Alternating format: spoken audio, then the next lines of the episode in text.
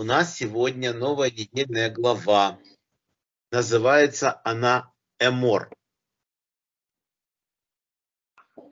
И сказал Бог, обращаясь к Маше, скажи воинам, сынам Агарона, и скажи им, никто из них да не осквернится прикосновением к умершим из народа своего.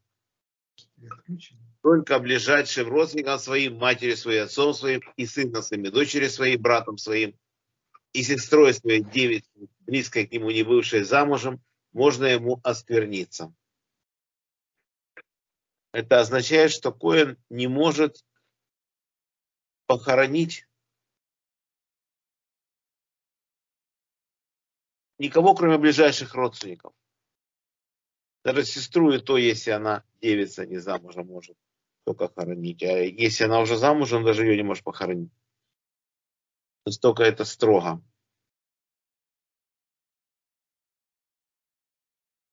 Да не осквернится муж в народе своем, чтобы стать ему нечистым. Да не делают они плеши на голове своей, и края бороды своей да не обревают, и на теле своем да не делают надреза. То есть то, что делают язычники, мы делать не можем. Святы должны быть они всесильному своему, и да не оскверняют они имени всесильного своего, ибо огнепалимые жертвы Богу, хлеб всесильному своему приносят они, и потому должны они быть святы. Коины не ходят на кладбище. То есть, если только от ближайших родственников, все так они на кладбище не могут заходить. Даже и в наше время так. Блудницу обесчещенную нельзя им брать в жены, и жену, отверженную мужем своим, нельзя им брать, так как свят он сильному своему. Значит, единственное, что разрешается, жениться на вдове. И пророки мы находим, что это вдова Коина. Но Тора об этом не пишет, это значит, что в то время, когда были пророки, когда это написано, вот, может, относится только к тому времени. Так, говорится, коин на вдове жениться может. И ты освети его, ибо хлеб всесильному твоему приносит он жертву. Свят да будет он у тебя, ибо свят я Бог, освящающий вас. И если дочь Коина осквернит себя блудодейством, то отца своего бесчестенно в огне да будет сожжена. В общем, если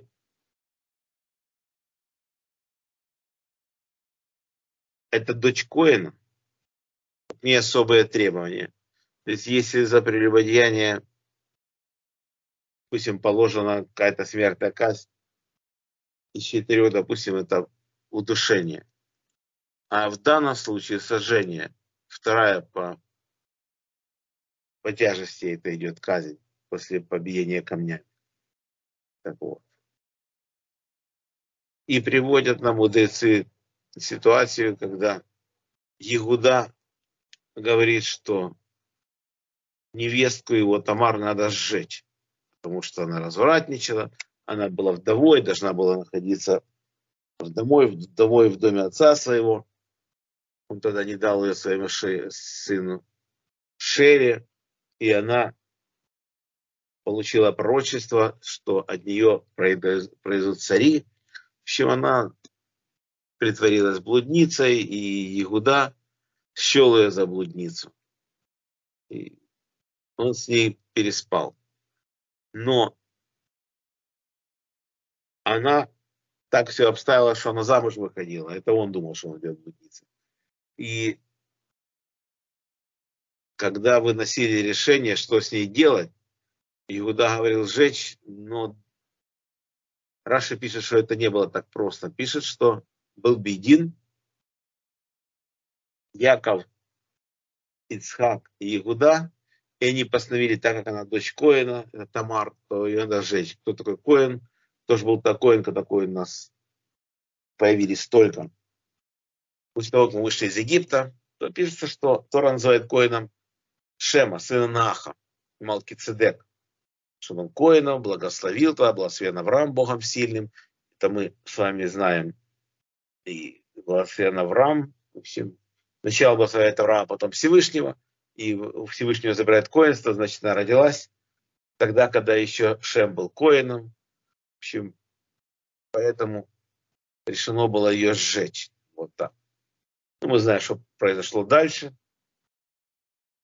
Действительно, от нее пошел род Давида, э, Давид сын Переца и так дальше. В общем,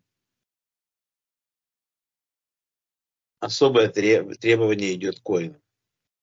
Коин же выше из братьев своих, на голову которого возлито масло для помазания, который уполномочен облачаться в одежды для служения, волос головы своей да не растреплет, и одежду их да не распарывает. И никому кому умершего не должен подходить, даже отцом своим и матерью своей не должен он осквернять себя. И из святилища нельзя ему выходить, дабы не бесчестить святилище всесильного своего, ибо венчание маслом для помазания всесильному его на нем. Я Бог он девственницу в жены брать должен, вдову или отверженную, или обесчещенную, или блудницу нельзя ему брать, а лишь девицу из народа своего должен брать в жены. И нельзя ему бесчестить потомство своего в народе своем, ибо я Бог, освящая его.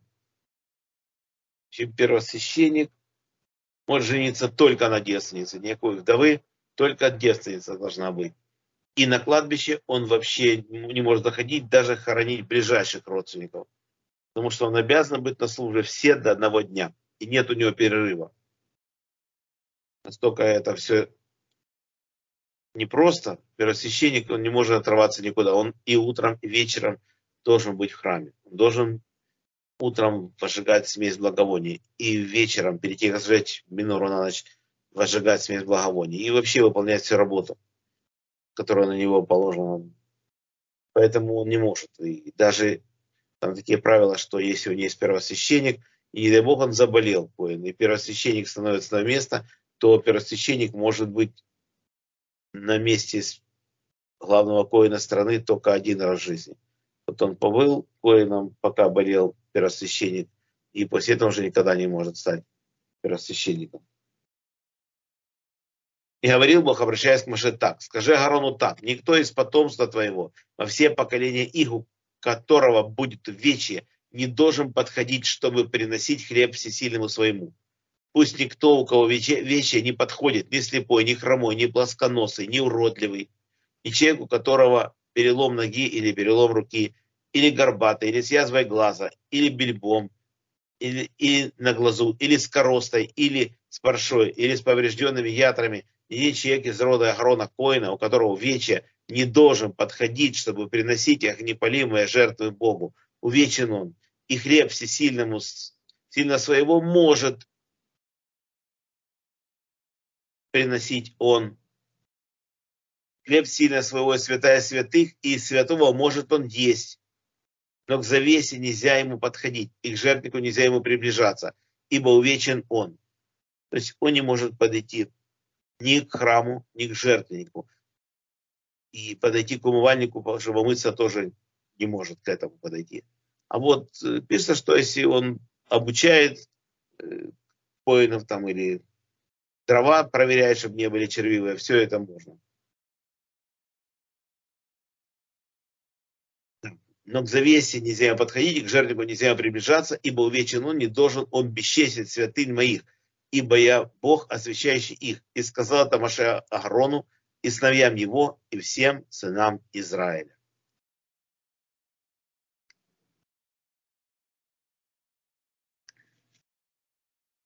И говорил Бог, обращаясь к Маше так. Скажи Агарону и сыновьям его, пусть осторожно обращаются они со святынями, посвящаемыми мне сынами Израиля, чтобы не бесчестили святого имени моего. Я Бог. Скажи им, во все поколения ваши, всякие из потомства вашего, если приблизятся к святыням, которые посвящаются на Израиля Богу, когда нечистота его на нем, то оторнута будет душа-то от меня, я Бог. Не человек из рода Гарона, который поражен проказой или плоть истекает слизью, не должен есть святыни, пока не очистится. А человек, который прикоснется к нечистому, от мертвого, или к человеку, у которого случится излияние семени, или человек, который прикоснется к какому-либо гаду, от которого станет он нечист, или к человеку, от которого станет он нечист, по всякого рода нечистоте его. тот, кто к нему прикоснется, нечист будет до вечера. И нельзя есть ему есть и святынь, пока не омоет тело своей водой. И когда зайдет солнце, и он очистится, тогда может он есть и святынь, ибо это пища его. И мертвечины, и растерзанного зверем не должен он есть, чтобы не оскверниться, я Бог. Да соблюдают они мое предостережение, чтобы не понести на себе греха и не умереть от него. Если нарушат это, я Бог, освящающий их. То есть, если человек нарушает кашрут, да, это плохо, но смерти его за это не предают. А тут получается, что если это коин, то может и так закончиться. И никакой посторонний не должен есть святыни. Жилец коина и наемник не должен есть святыни. Если же коин приобретет себе человека, купив его за серебро, то он, человек этот, может есть из нее, и домочадцы его могут есть из хлеба его. А если дочь коина выйдет замуж за постороннего человека, то есть имеется в виду не коина, то нельзя ей есть из святого приношения. Но если дочь коина вдовеет или станет разведенной, детей нет у нее, и возвратится в дом отца своего, как в юности своей, то может она есть хлеб отца своего. Никому же постороннему нельзя есть его есть.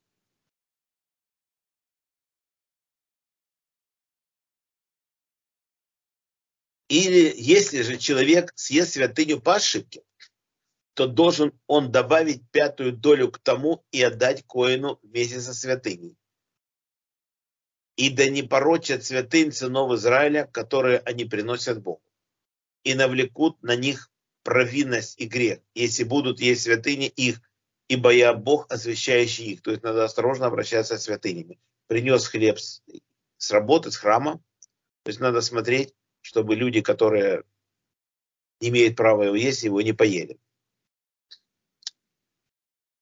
И говорил Бог, обращаясь к Маше так. Говорится нам Говори с Агароном и сыновьями его, и со всеми сынами Израиля, и скажи им, всякий из дома Израиля и из пришельцев, живущих среди снов Израиля, приносящие жертву свою по каким-либо обетам своим, ибо-либо в добровольный дар, который приносят они Богу во все сожжения, ради благоволения к вам, должно быть это без порока, мужского пола, из крупного скота, из овец или из коз. То есть пришелец в данном случае гер – Потому что если скажут, что пришелец это человек, который пришел просто жить из других народов, то он действительно имеет право приносить тоже жертвы, но только жертвы всесожжения. А тут говорится о жертве мирной. Значит, это человек, который принял ее. Вот так.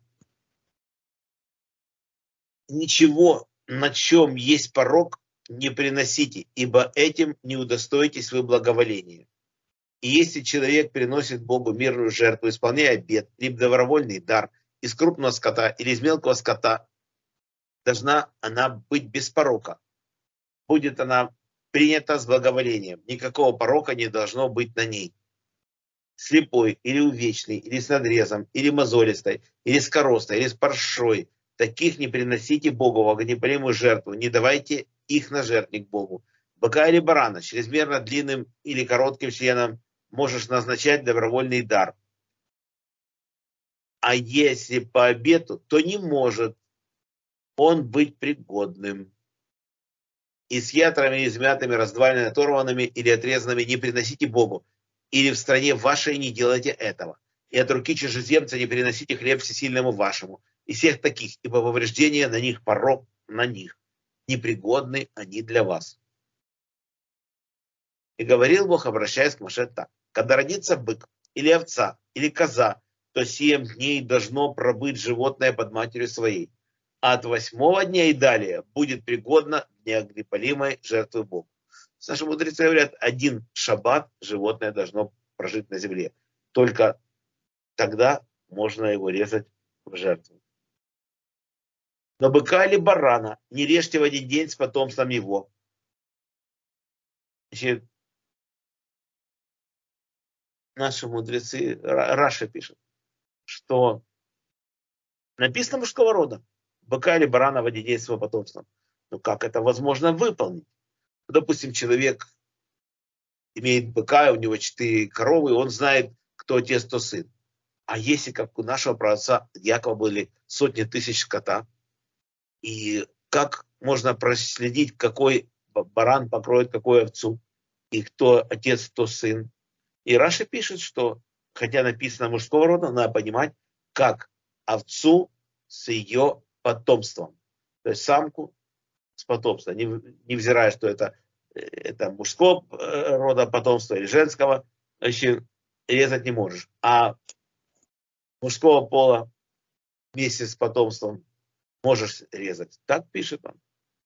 Это он находит Рартати Хулин. А когда вы режете благодарственную жертву Богу, то приносите ее так, чтобы она приобрела вам благоволение. В тот же день следует ее съесть. Не оставляйте от нее до утра. Я Бог. Это жертва благодарственная. Казалось, мы только читаем, что мирные жертвы приносим, может, есть два дня и ночь между ними. Но вот в данном случае благодарственная жертва, то есть человек благодарен, что вышел из тюрьмы живым, что море переплыл, остался живой или через пустыню прошел, вот такие примеры. И он благодарственную жертву. В общем, нужно съесть до утра. Наши мудрецы до полуночи съесть, чтобы не перепутать. В общем, вот так вот.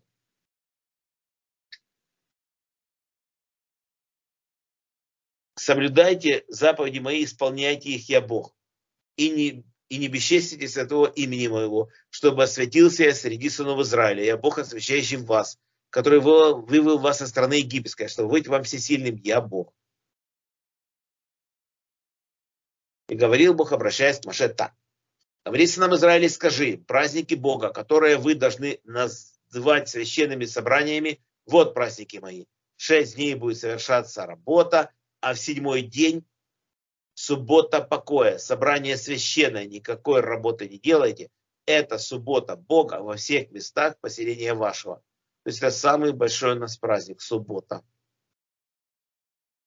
Шесть дней работаем, седьмой день отдаем Всевышнему. Мы отдыхаем, никакой работы не выполняем. Что называть работой? Это не значит, что нельзя в субботу переточить тяжелые камни или бревна какие-то. Нет, это не будет считаться работой в субботу. А вот э, сварить еду, или что-то шить, или что-то стирать, в общем, таких видов работ у нас 39. Мудрецы их учат из строительства храма. Вот эти созидательные 39 видов работ мы не можем выполнять. А вода это работа, это можно. А вот малаха мы не можем таких 39 малахот. Вот праздники Бога, священное собрание, которое вы должны созывать в назначенное для них время. Первый месяц, 14 день месяца, сумерки Песах Богу. У нас 14 число месяца Нисан. Это праздник Песах, когда мы режем ягнят Песах. И в 15 день этого месяца праздника преснов Богу. 7 дней ешьте пресноки. То есть 7 дней праздник опресноков, 7 дней праздник мацы первый день священное собрание, это будет у вас никакой работы не делайте, и приносите огнепалимое жертву Богу 7 дней. В седьмой день собрание священное, никакой работы не делайте. Если люди живут не в святой земле, тогда день добавляется. Получается два первых дня и два последних дня праздника Песах мы не можем работать. В середине называется Холиамейт, полупраздничные дни, все равно работать мы не можем. Только ту работу, которая нам необходима. Можно выполнять в эти дни. Но все равно это считается праздник. Делать из него будний день ни в коем случае нельзя. И говорил Бог, обращаясь к Маше так. Говори с нами Израиля и скажи им, когда придете в страну, которую даю вам, и будете жать жатву, то приносите амер из начала жатвы вашей коину. И вознесет он амер пред Богом вам благоволение. Во второй день празднования вознесет его Коин. То есть второй день Песаха берут, срезают амер ячменя, выполняя действия, которые Тора нам предписывает, поднимают там, в общем, взмахивают им. И отсюда у нас идет разрешение уже после этого есть новый урожай ячменя. И мы считаем от этого дня, каждый день считаем 49 дней, чтобы они были полные. Когда они заканчиваются, становится темно, уже наступает праздник Ташавот. И принесете в день вознесения мера годовалого огненка без порока в жертву всажения Богу. И с ним хлебный дар две десятых эйфы тонкой пшеничной муки, смешанной с оливковым маслом, в огнепалимую жертву Богу. Благоухание приятное Богу и возлияние вина к нему четверть гина. Это кроме всех жертв Песах. Вот еще дополнительный получается ягненок во все сожжения идет. Именно в этот день вознесения мера. Так, и с ним хлебный дар, две десятых кайфы тонко пшеничной муки, смешанной с оливковым маслом, огнепалимую жертву Богу, лохание приятное Богу, возлияние вина к нему четверть гина. Ни хлеба, ни сушеных зерен, ни свежих колосьев, не ешьте до того самого дня, пока не принесете этой жертвы сильному вашему. Это вечное установление для всех поколений ваших, во всех местах поселения вашего. То есть мы едим пока из урожая старых. Ну, когда уже вознесение мер, уже можем есть от нового урожая. И считайте себе от второго дня празднования, от дня принесения вами мера вознеш... возношения семь недель, полными должны они быть. То есть полными это полностью, пока они не пройдут, праздник Шавот не начнется. Это праздник Шавот наступает тогда, когда уже полностью темно, вышли звезды на небе, да, мы начинаем праздновать Шавуот. И уже ничего никто не считает. Мы считаем только эти 49 дней. А Шавуот автоматически наступает. До дня после седьмой недели считайте 50 дней и принесите новый хлебный дар Богу. От поселений ваших принесите два хлеба возношения из двух десятых частей эйфы тонкой пшеничной муки. Должны они быть квашенными, да будут они испечены. Это первинки Богу. Приносим два квашеных хлеба. Естественно, жертвник они не пойдут. Очевидно, коины их едят. И после этого уже можно будет есть новый урожай пшеницы с праздника Шавот, когда уже принесли эти хлебы. И кроме хлеба принесите семь годовалых ягнят без порока и одного молодого быка и двух баранов. Они будут жертвой сожжения Богу и хлебный дар, и воззрение к ним, в огнепалимую жертву, благоухание, приятное Богу. То есть это место немножко удивляет, пока мы не читаем комментарии к нему. Мы с вами знаем, что Пинхас написано, что мы приносим в Шаву. Мы приносим два молодых быка, одного барана, семь ягня, там козел горячительный жертв. И мы это все знаем. А тут же пишется наоборот пишется, что принесешь одного быка и два барана и семь ягнят. Что это такое вообще? Там пишется один бык, здесь два. И пишет Раши. Вот этих животных мы приносим отдельно вместе с хлебами, с этими квасными хлебами, вот приносим вот этих животных. И тогда получается у нас не два быка, а три быка. Не один барана, три барана получается все это сложить. И они не 7, а 14 получается. Вот так.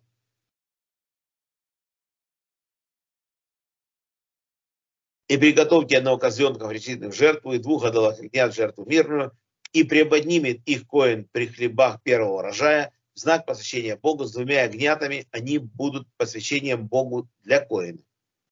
И продолжайте в этот день, священное собрание будет у вас, никакой работы не делайте. Это вечное уставление во всех поселениях ваших, для всех поколений ваших. И когда будете жать жатву в стране вашей, не дожинай до края поля своего, когда жнешь, и опавший от жатвы не подбирай. Бедному пришельцу оставь это. Я Бог всесильный ваш. И говорил Бог, обращаясь к Маше так. Так скажи сынам Израиля, в седьмой месяц, первый день месяца, пусть будет у вас покой, напоминание о трубном звуке, священное собрание. Никакой работы не делайте и приносите огнепалимые жертвы Богу.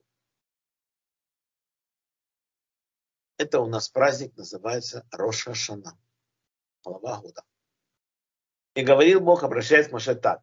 Но в десятый день седьмого месяца этого, день искупления, священное собрание будет у вас, и смиряйте души ваши, и приносите огнепалимые жертвы Богу. Смиряйте души ваши, мудрецы, говорят, что это пост. Никакой работы не делайте в этот самый день, ибо это день искупления, чтобы искупить вас пред Богом всесильным вашим. А всякая душа, которая не смирится в этот самый день, оторванта будет от народа своего. И тот, кто будет делать какую-либо работу в этот самый день, истреблю я душу его из среды народа его. Никакой работы не делать. Это вечное уставление для всех поколений ваших, во всех поселениях ваших. Это суббота покоя для вас.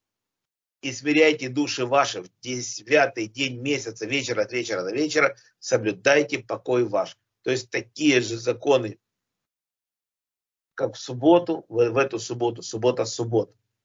Вот. Йом-Кипур считается тоже субботой.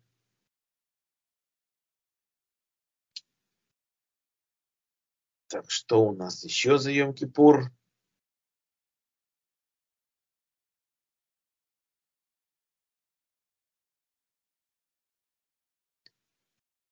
Десятый день это у нас. Значит, с девятого Тишрей до 10 Тишрей, это больше, чем 25 часов даже, мы не можем ни пить, ни есть. Вот так. И если за заповеди повелительные Всевышний сразу прощает, когда человек раскаялся, придет жертвы, ему прощается. Заповеди, которые отвечают на вопрос «сделай». А вот за заповеди, которые говорят нам «не делай», это запреты, Всевышний, когда мы раскаиваемся, оттягивает наказание до Йом-Кипура, а в Йом-Кипур прощает. Вот так после Йом-Кипура грехи с нас даже такие снимаются. Все зависит еще от, от того, как мы раскаялись. И говорил Бог, обращаясь к Маше так. Скажите нам Израиля так, в 15 день 7 месяца это праздник Суккот, 7 дней Богу. Первый день священное собрание, никакой работы не делайте. Семь дней приносите огнепалимые жертвы Богу. Восьмой день священное собрание будет у вас и приносите непалимые жертвы Богу. Праздничное собрание – это никакой работы не делайте. Вот праздники Бога, которые вы назначите для священных собраний, чтобы приносить это огнепалимых, огнепалимые жертвы Богу, жертв, жертвы в сожжении, хлебный дар и жертвы, и возлияние, каждое в свой день. Сверх суббот Бога и сверх даров ваших, и сверх всех обетов ваших, и сверх добровольных даров ваших, которые будете вы приносить Богу но в 15-й день седьмого месяца, когда собираете вы плоды земли, празднуйте праздник Бога семь дней. В первый день покой и восьмой день покой, и возьмите себе в первый день плод дерева великолепного, это и трох, и с хорошим запахом, и с хорошим вкусом, то есть соответствует праведникам. Ветви пальмовые, то есть прекрасный вкус, запаха никакого финики. В общем, финиковая пальма – соответствует средним людям. И отростки дерева густолиственного – это мир. У него прекрасный запах, а вкуса никакого, тоже средним соответствует. И верб речных – ни запаха, ни вкуса. Соответствует грешникам. И радуйтесь перед Богом всесильным вашим семь дней. То есть мы берем вот эти все четыре растения и соединяем вместе, и Всевышний хочет, чтобы все мы были вместе. И взмахиваем этим растением как рыцарь, копьем после победы, в общем.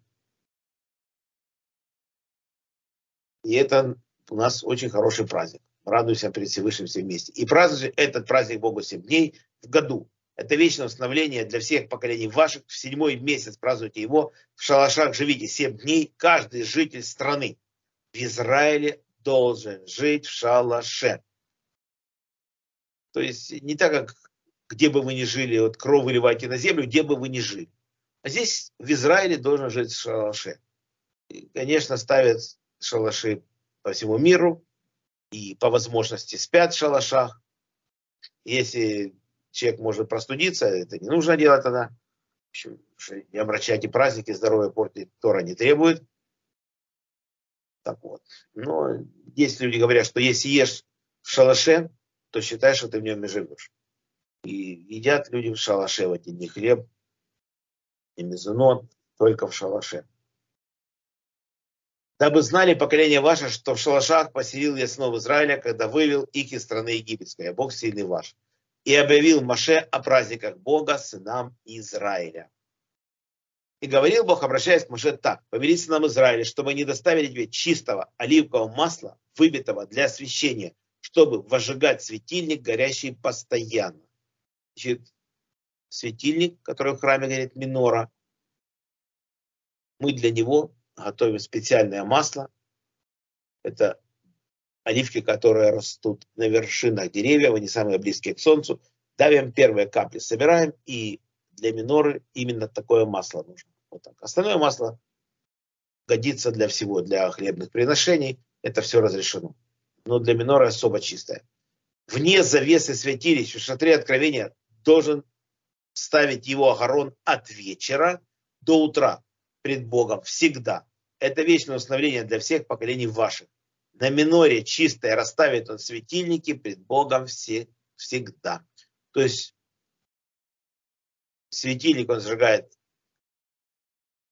с вечера до утра. Вот так. И возьми, и возьми тонкой пшеничной муки из пяти из нее 12 хлебов, две десятых эйфы пойдут на один хлеб.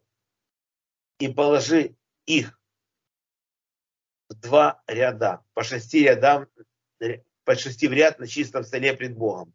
Тоже можете такой, если мы берем два обмера на один хлеб, можете представить размер хлеба, когда в одном омере, ну, пишут мудрецы, 2 килограмма 730 грамм, есть такой комментарий. Есть, что это 3,9 литра.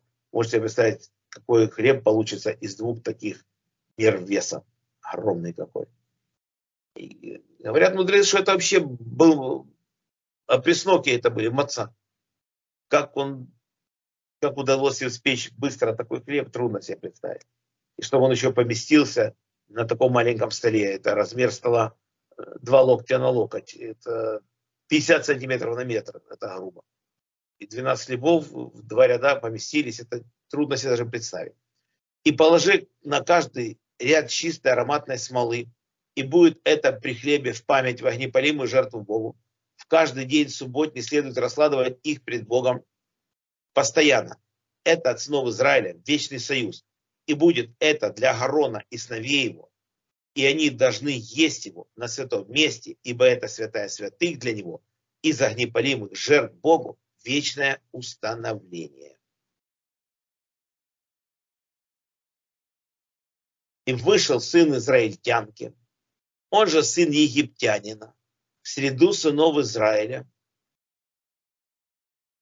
и поссорились в стане. Этот сын израильтянки с израильтянином и оскорблял сын израильтянки имя Бога, и проклинал, и привели его к Маше, а имя матери Шуламит, дочь еврей с колена Дана, и посадили его под стражу до объявления им решения по слову Бога. Наши мудрецы говорят, у Авирама из колена Игуды была жена. Звали ее Шуламит. Всем она говорила шалом, так приветствовал.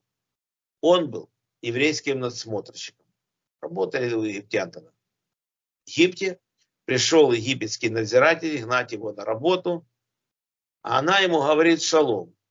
Он подумал, что она хочет с ним переспать. Погнал мужа на работу, сам пришел домой. Она думала, что это муж ее пришел, в общем, она с ним переспала. И Потом, когда пришел Аверам, он понял, что тут произошло. А по законам Египта это делать нельзя. И он боялся, что его фараон за это казнит.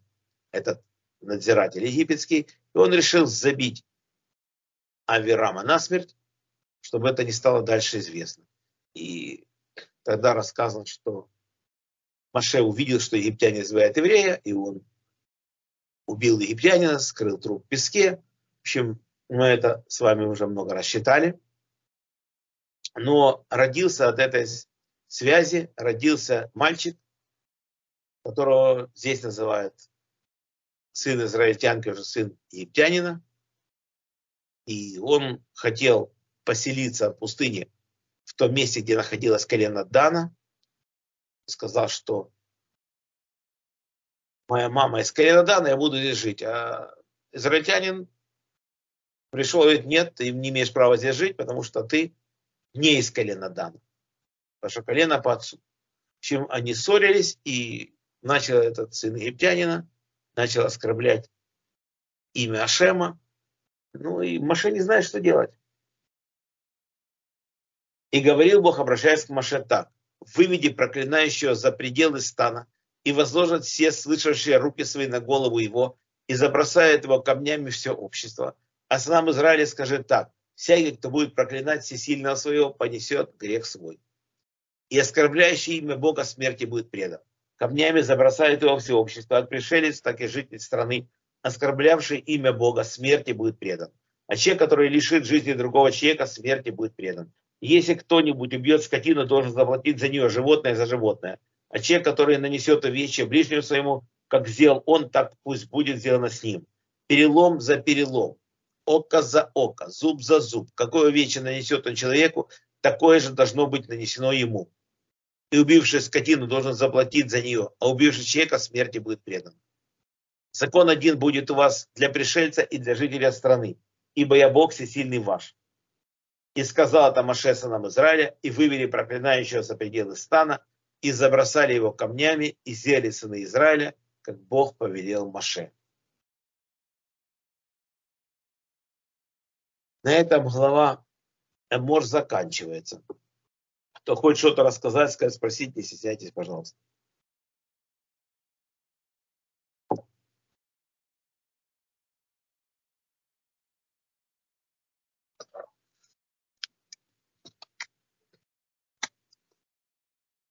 Так. Читаем Хафицхайм. Хафицхайм любите делать добро. Ежедневные уроки в умении давать. Уроки Рава Фишеля Шехтера по книге Хафицхайма Гават Хесед. Перевел на русский язык и далее спиннады. День 17. 17 Тишера, 17 Ниссана. Гават Хесед, раздел 2, глава 5. Дети добра. Как Маше вдохновился словами, которые услышал, проходя мимо дома учения, так и я постараюсь сегодня услышать и запомнить знаки вокруг меня, которые призывают к Хеседу. Есть люди, которые, несмотря на постоянные усилия и молитвы, не благословлены детьми. Они могут считать, что уйдут будущий мир ничего за собой не оставил. Хавицхайм рассказывает историю об Аль-Шамтове. Она демонстрирует, как добрые дела человека в течение жизни могут создать для него самое лучшее и любящее семейство, которое только можно представить. В Альшемтову приехала бездетная пара, и он пригласил их сопровождать его в отдаленную деревню. Там стал спрашивать всех детей одного за другим, как тебя зовут, и почти все мальчики отвечали Маше, а девочки – двор аллея. Я объясню, почему так, рассказал Большамтов. У пары из этой деревни, Маше и двор не было детей. Однажды, проходя мимо бейт Микдардаша, Маше услышал, что тот, кто учит ребенка Торе, как будто родил этого ребенка. Маше побежал к жене с этой идеей. В их деревне не было хорошего учителя Торы. Родителям приходилось брать Рэбе, который, согласившись приехать, и нередко они так учили детей, что приносили больше вреда, чем пользы. А Маше с женой создали в деревне ненадлежащую систему обучения Торе. Нашли лучших меломед, меломдим, учителей и прилично платили. И так обеспечили хорошим образованием всех детей в деревне. Теперь каждый ребенок становился их ребенком. И они начали смотреть за другими их нуждами. Одним семьям давали деньги на ведение хозяйства, другим на свадьбы. Все, что родители дали бы своим детям. И вскоре горожане увидели, как прекрасное поколение детей, которым они помогают. Это проявлялось в детской любви к Торе, в их благородном характере и уме. Они были лучше детей во всех местечках в их, в их регионе. Маше и его жена завещали имущество родственников, чтобы те создали дом для бедняков и поддержали детское образование. Когда они ушли в иной мир, чувства, которые к ним испытывали жители их поселения, выразились в необычной форме. Почти всех детей, рожденных в этом году, стали называть в честь почетных дедушки и бабушки, ибо их бесконечная любовь и забота привела детей этого места к жизни по Торе и заповедям. Теперь позвольте спросить, сказал Большим Том, была эта пара бездетной или у них было больше детей, чем у кого, кого-то еще? На этом наш сегодняшний урок заканчивается. Всем браха Парнасакова нам мазал то, что мы этот час не грешили, изучали Тору. Всем всего самого наилучшего.